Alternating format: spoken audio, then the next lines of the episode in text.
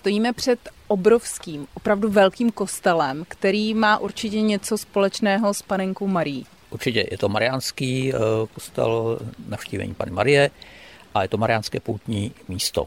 Kam ty poutníci nejčastěji mířili? Poutníci mířili přímo tady do kostela. Původně teda ještě než tady stál kostel, tak vlastně to začalo v roce 1717, kdy tady byla jenom malá kaplička a v té kapličce byl náš eh, milostný obraz Pany Marie ve skoku. No a jak se ten obraz pověsil do té kapličky v tom roce 1717, tak se začaly dít první zázraky. Prostě jak se chodili ty místní lidi, prosili prostě o různý přímluvy, že jo, a zjistili, že prostě, když se Pana Marie za ně přimluvila u Boha, tak Bůh jim prostě učil milosti nějaký, byli nemocní, uzdravili se. To se rozkřiklo a vlastně spontánně tady vzniklo další z mnoha prostě mariánských poutních míst. Začali jsem chodit vlastně první poutníci do té kapličky. Napřed to byly stovky, pak to byly tisíce a po pár letech už sem chodili desítky tisíc lidí. A pořád tady byla jen malinkatá kaplička a ten obraz.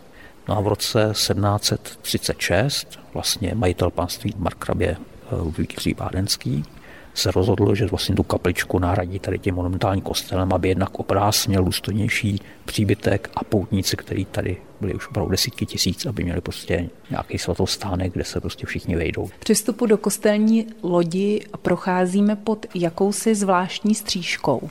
Ano, je to taková zvláštní střížka. Není samozřejmě na původním místě, není to původní instalace, ale je to jenom dočasně umístěný baldachín hlavního oltáře. A to je vlastně to nejzajímavější, co tady ve Skocích máme kromě teda toho obrazu vlastního. Jak tady vlastně chodili ty poutníci do té kapličky, tak oni vlastně měli možnost přímo k tomu obrazu přistoupit. A oni si zvykli, to byla taková ta prostě lidová zbožnost, kdy oni vlastně se dotýkali toho obrazu. Vlastně tím ho uctívali, dávali tam samozřejmě ty milodary. No a potom, když se ten obraz v roce 1740 přenes z té kaple do kostela nově, tak poutníci se dožadovali, aby k tomu obrazu i nadále mohli přistupovat, protože byli zvyklí na to. Jenže to byl problém, protože počítalo se s tím, že to bude oltářní obraz. A k oltářnímu obrazu, k oltářu se běžně teda samozřejmě nechodí, že tam může jenom ten kněz. No takže oni museli vlastně překopat celou tu koncepci toho kněžiště a za ten hlavní oltář vymysleli tu zadní stěnu a do toho vlastně umístili ten obraz, udělali tam to schodiště, aby vlastně ty poutníci k tomu obrazu mohli přistupovat. A protože to bylo v tom baroku, že jo, v tom vrcholícím, kdy ten mariánský kult prostě byl nejsilnější, tak aby ten prožitek těch poutníků byl ještě hlubší, tak oni z toho udělali barokní divadlo. Tady vlastně byl hlavní oltář, v baldechínu, takže tam byly čtyři sloupy a ten obraz tam takhle jezdil po takových koleníčkách, takže byl pohyblivý.